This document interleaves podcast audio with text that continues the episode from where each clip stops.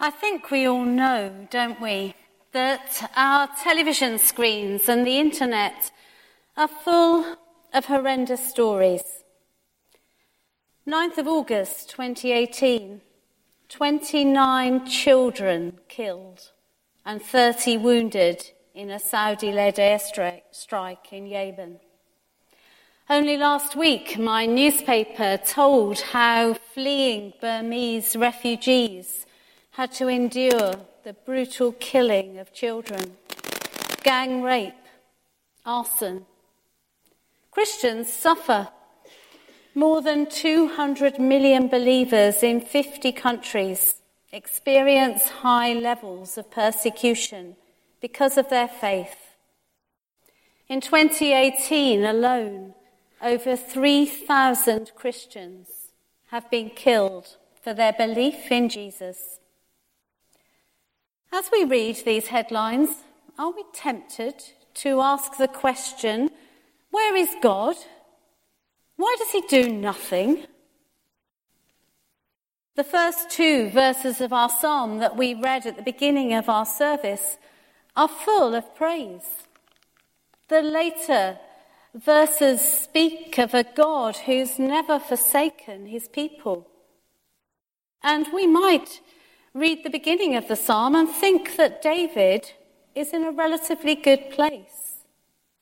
And yet, when we read verse 13, it tells us, O Lord, see how my enemies persecute me. Have mercy on me and lift me up from the gates of death. And if we read the psalm more closely, we discover that it talks about people who are oppressed, verse 9, afflicted, verse 12, persecuted, verse 13, who are needy, verse 18. Neither does this psalm speak of someone who's suffering at the hands of an individual, like Psalm 7 did when we looked at that a couple of weeks ago. Instead, it repeatedly refers to nations. Have a look and see how many times that word nations appears. It's there in verse 5, verse 11, verse 17, and again in the final two verses, 19 and 20. So, what led David to write this psalm? Well, to find the answer, we actually need to look ahead to Psalm 10. And that's because it's very likely that Psalms 9 and 10 were originally one psalm. In Psalm 9, there's an acrostic pattern where verses of the psalm begin with successive letters of the alphabet, and, or at least the Hebrew alphabet, and that same pattern is there towards the end of Psalm 10. Scholars would tell us that there are distinctive words that link the two psalms. And if you skim through your Bible from Psalm 3 to Psalm 32, you'll find that Psalm 10 is the only psalm that's there without its own heading. In the Old Greek translation of the Bible or the Old Testament, they're set out as one. So when Psalm 9 ends with a final cry for God to act, we need to look at the opening verses of Psalm 10 to find the reason for David's distress. And it's there in Psalm 10, verse 1. Why, O Lord, do you stand far off? Why do you hide yourself in times of trouble? It seems as if God is standing back and doing absolutely nothing to rescue his people. Psalm 10, verse 4, tells us that men are acting as if God doesn't exist. They think he's looking the other way, that he doesn't see what they're doing. They're free to be arrogant, verse 2, complacent, Psalm 10, verse 6, to crush their victims, verse 10. It has a familiar ring, doesn't it? Psalm 10 conveys a picture of persecution, of the trampling of the poor and needy. And it's not just an individual being oppressed, it's a whole community. God's people are under pressure. And yet, in the midst of this situation, David is still able to say, The Lord reigns. He's never forsaken those who seek him. And today, too, men and women carry on trusting in God in the most extreme circumstances. I'm going to pause for a moment and show you a video on the screen.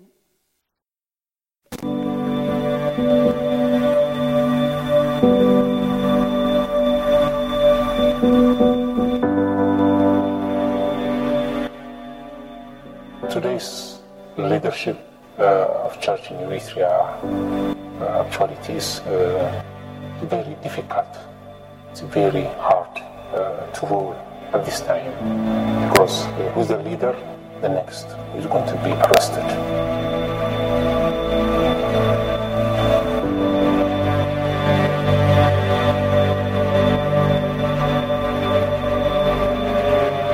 Well, the life in the prison is very challenging. Uh, sometimes we were chained, uh, and sometimes they were beating us with different uh, hard sticks. Uh, they were doing bad, bad things upon the Christians, and they kept you for long time, for long years.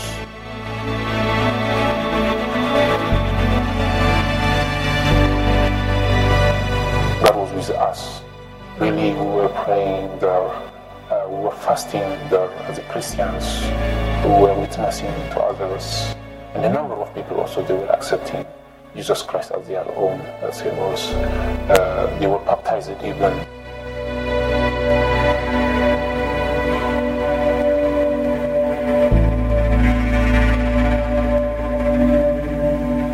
Next generation, what we are doing is uh, we make them to prepare for the sufferings.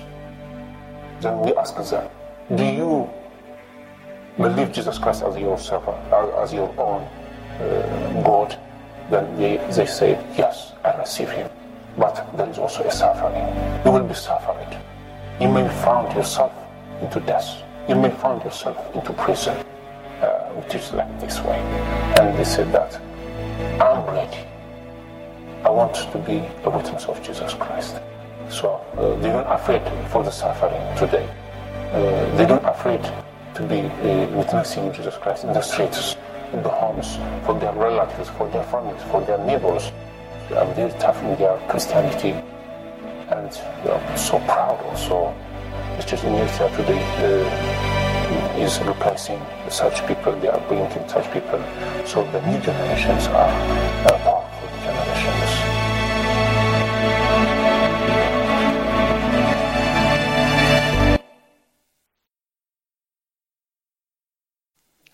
As we watch that video, let's ask tonight what's the secret of David's trust in the midst of adversity? How do men like El, that we've just seen on the screen, carry on trusting and witnessing even in the face of persecution? And I want to suggest tonight that their secret lies in their deep knowledge of God. And we're going to look at this psalm and see how David's knowledge of God leads to praise, leads to certainty, to trust, and how it enables him and those in difficult circumstances and us to pray with confidence. So if you haven't got your Bible open, can you open it at Psalm 9 on page 546? And firstly, knowing God leads to praise. The first two verses, David begins the psalm with praise because he can recall the ways in which God has acted in the past. He can remember God's wonders, or in other words, the things that simply leave us wondering at how great He is. He can praise God's name, and in the Old Testament, a name is so much more than a label. A name is conveys somebody's character. So to praise God's name is to praise Him for who He is And that knowledge lifts David's heart despite his circumstances. Yes, it does require an act of determination. I will praise you. I will tell. I will be glad. I will sing praise. But if we can focus on God in difficult, in difficult situations, it does lead to praise. Today, as we praise our God for who He is and for all that He's done for us, we follow King Jesus, whose whole life was focused on bringing glory to God. He's the one who prayed the words, I have brought you glory on earth by completing the work you gave me to do. Work that led him to a cross. And Jesus leads us as we join God's people in praise of our God, even in the face of suffering. But for David and for Jesus, praise involves telling God's wonders, making him known to others. That prayer of Jesus in John 17 continues with these words I have made you known to them and will continue to make you known in order that the love you have for me may be in them and that I myself may be in them. We join with our Saviour, whose Spirit within us empowers us as we seek to tell of all that God has done for us. This week, the Holiday Club team have been gathering in a circle at the end of each day, and we've been sharing the ways in which we've seen God work, the answers to prayer. And it's easy to do that sitting in a group of Christians. But do we tell of God's wonders on Monday morning, in school, in the office, when we're talking with our friends, when we chat to our neighbours? We've just watched a video where even those facing persecution were saying the words, I'm ready. I want to be a witness for Jesus Christ. Secondly, in verses 3 to 8, knowing God leads to certainty. Verse 3 says, My enemies turn back. Yet it's quite clear when we were reading Psalm 10 that that hasn't yet happened. But David is so secure in his knowledge of God and what he's done in the past that he can write about the future as if it's already happened. And he's not talking about small, everyday incidents. For David, God is a God who rebukes nations, who destroys the wicked. Verses 3 to 6 go far beyond David's current situation. They speak of God's total victory his ultimate reign of justice. Verse 7 tells us not simply that God will be on the throne one day at the end of time, but that he is on that throne now. The Lord reigns forever. He has established his throne for justice. He is governing now, but in ways that we can't see. I wonder, though, if, as we read that psalm, some of those words in verses 3 to 6 made you feel a bit uncomfortable, if that's the case, then ask yourself the question can I believe in a good God if he doesn't deal with the perpetrators of evil? It might also help you to put the words on the lips of Jesus. Let's pray them with our Saviour. Jesus knew that his death secured the defeat of Satan. He approached the cross saying with confidence, Now is the time for judgment on this world. Now the prince of this world will be driven out. Thirdly, knowing God leads to trust. Verse 10 of our psalm says, Those who know your name will trust in you. I wonder how often we put that the other way round and we say, Trust in God, trust in Jesus, and then you'll get to know him. But here, David is actually saying the more we know God, the more we know his character, the more we can trust him. And that doesn't mean knowing him in some kind of intellectual way. It means knowing him with our heart and not with our head, or not simply with our head. It means relying on that knowledge in the way we live our lives. I could tell you that my husband is trustworthy, and you might believe that as a fact in your head, but I'm pretty sure that if he put an official looking piece of paper in front of you, you'd want to read it before you signed it. I know my husband in a much deeper way. I know I can trust him completely, you might be pleased to know. So if he puts a piece of bank documentation in front of me, as he often does, I frequently sign it without reading it. I trust him and my trust shows in my actions. There is a big difference between trusting in our head and trusting with our heart. Trusting with our heart comes from knowing someone in an intimate way, and it shows in the way we act. I wonder whether we know God in that way.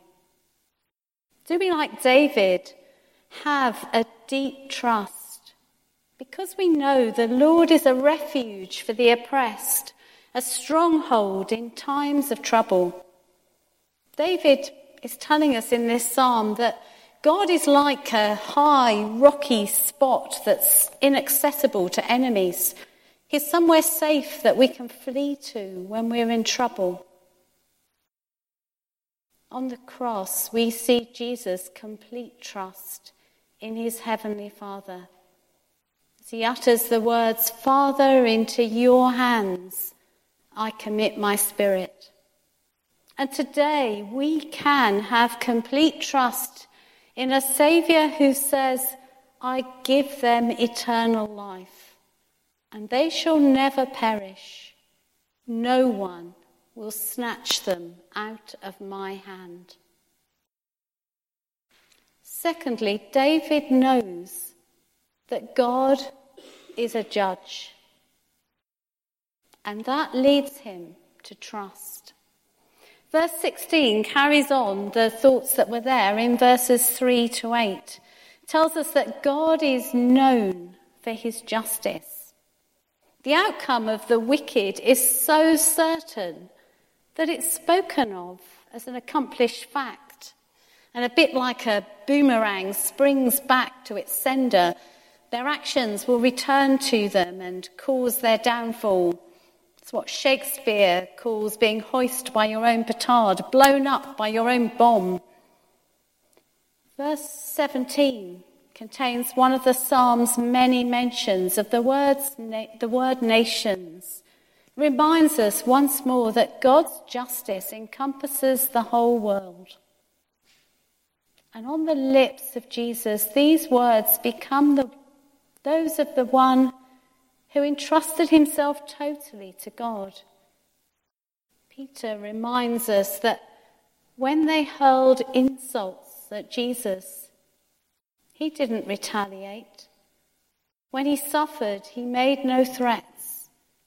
Instead, he entrusted himself to the one who judges justly. And in the same way, today, the persecuted and the oppressed can leave judgment in the hands of the one who ultimately will judge all things justly. Finally, we see in verse 13 and verses 19 to 20 that David's deep knowledge of God leads him to pray. He knows God's character. He knows that God can perform wonders. And so in the later verses, we find two different kinds of prayer. Firstly, in verse 13, David prays for mercy.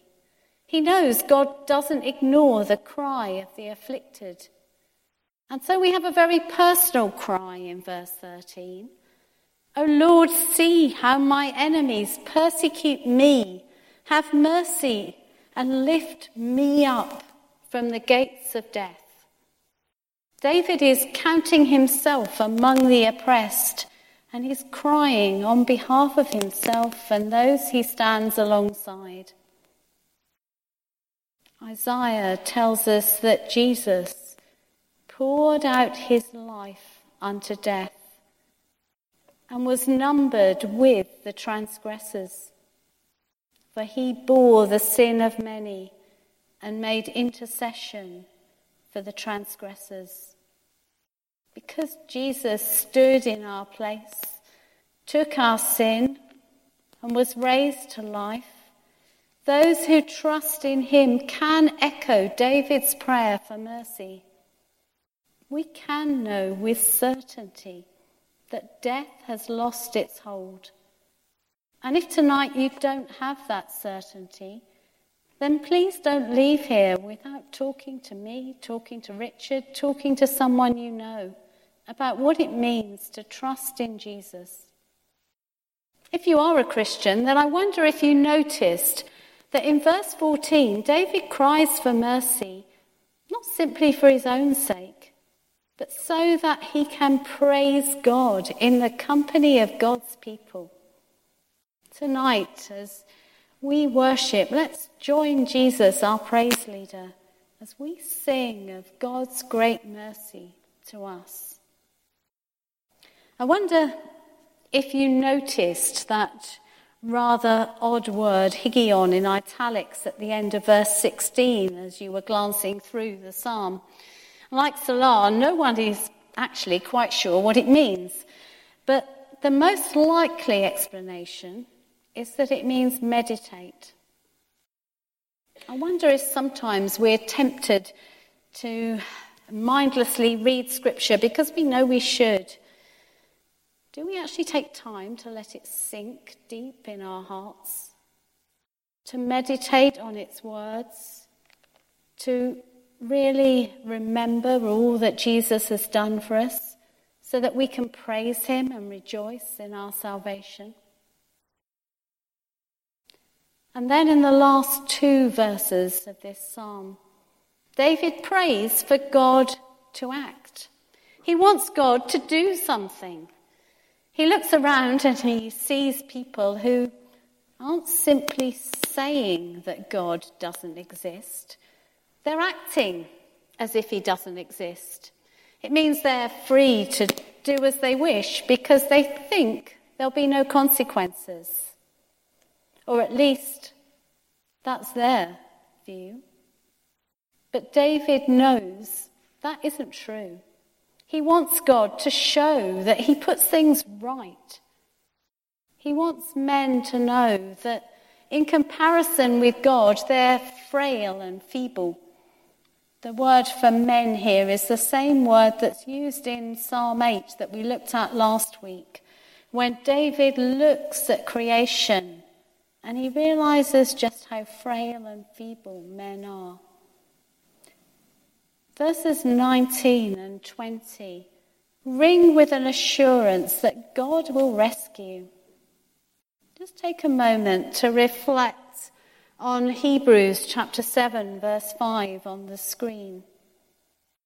It tells us that during the days of Jesus' life on earth, he offered up prayers and petitions with fervent cries and tears to the one who could save him from death and he was heard because of his reverent submission. Today, God will hear the cry of the afflicted who entrust themselves to King Jesus. The ultimate victory is his. In this country, we don't know what it is to experience the pressure that David was under on, in this psalm. We don't know the real meaning of the word persecution, but we can have that same deep knowledge of God. I wonder if our vision of God is big enough to give us an unshakable, un, an unshakable certainty and trust? Do we pray with the confidence that comes from knowing that our God reigns, that He is the God of the nations and not just our small corner of the world? Do we see world leaders as frail human beings in comparison with the power and might of our God? Do we trust in His justice and His ultimate control? If we do, then we should be echoing the prayer of verses 19 and 20 as we stand in the choir of King Jesus and pray for the oppressed, for the needy, for our persecuted brothers and sisters in Christ. Our knowledge of God, His character, and the wonders He's done should lead us to pray big prayers. Prayers that stretch beyond our own individual situations, beyond our church, beyond our city and nation. Prayers that cry for God to act so that all men everywhere might know that Jesus Christ is Lord to the glory of God the Father.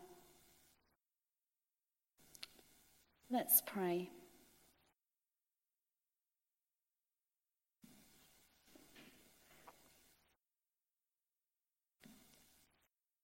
Heavenly Father, we thank you that through the death of Jesus, we can know you.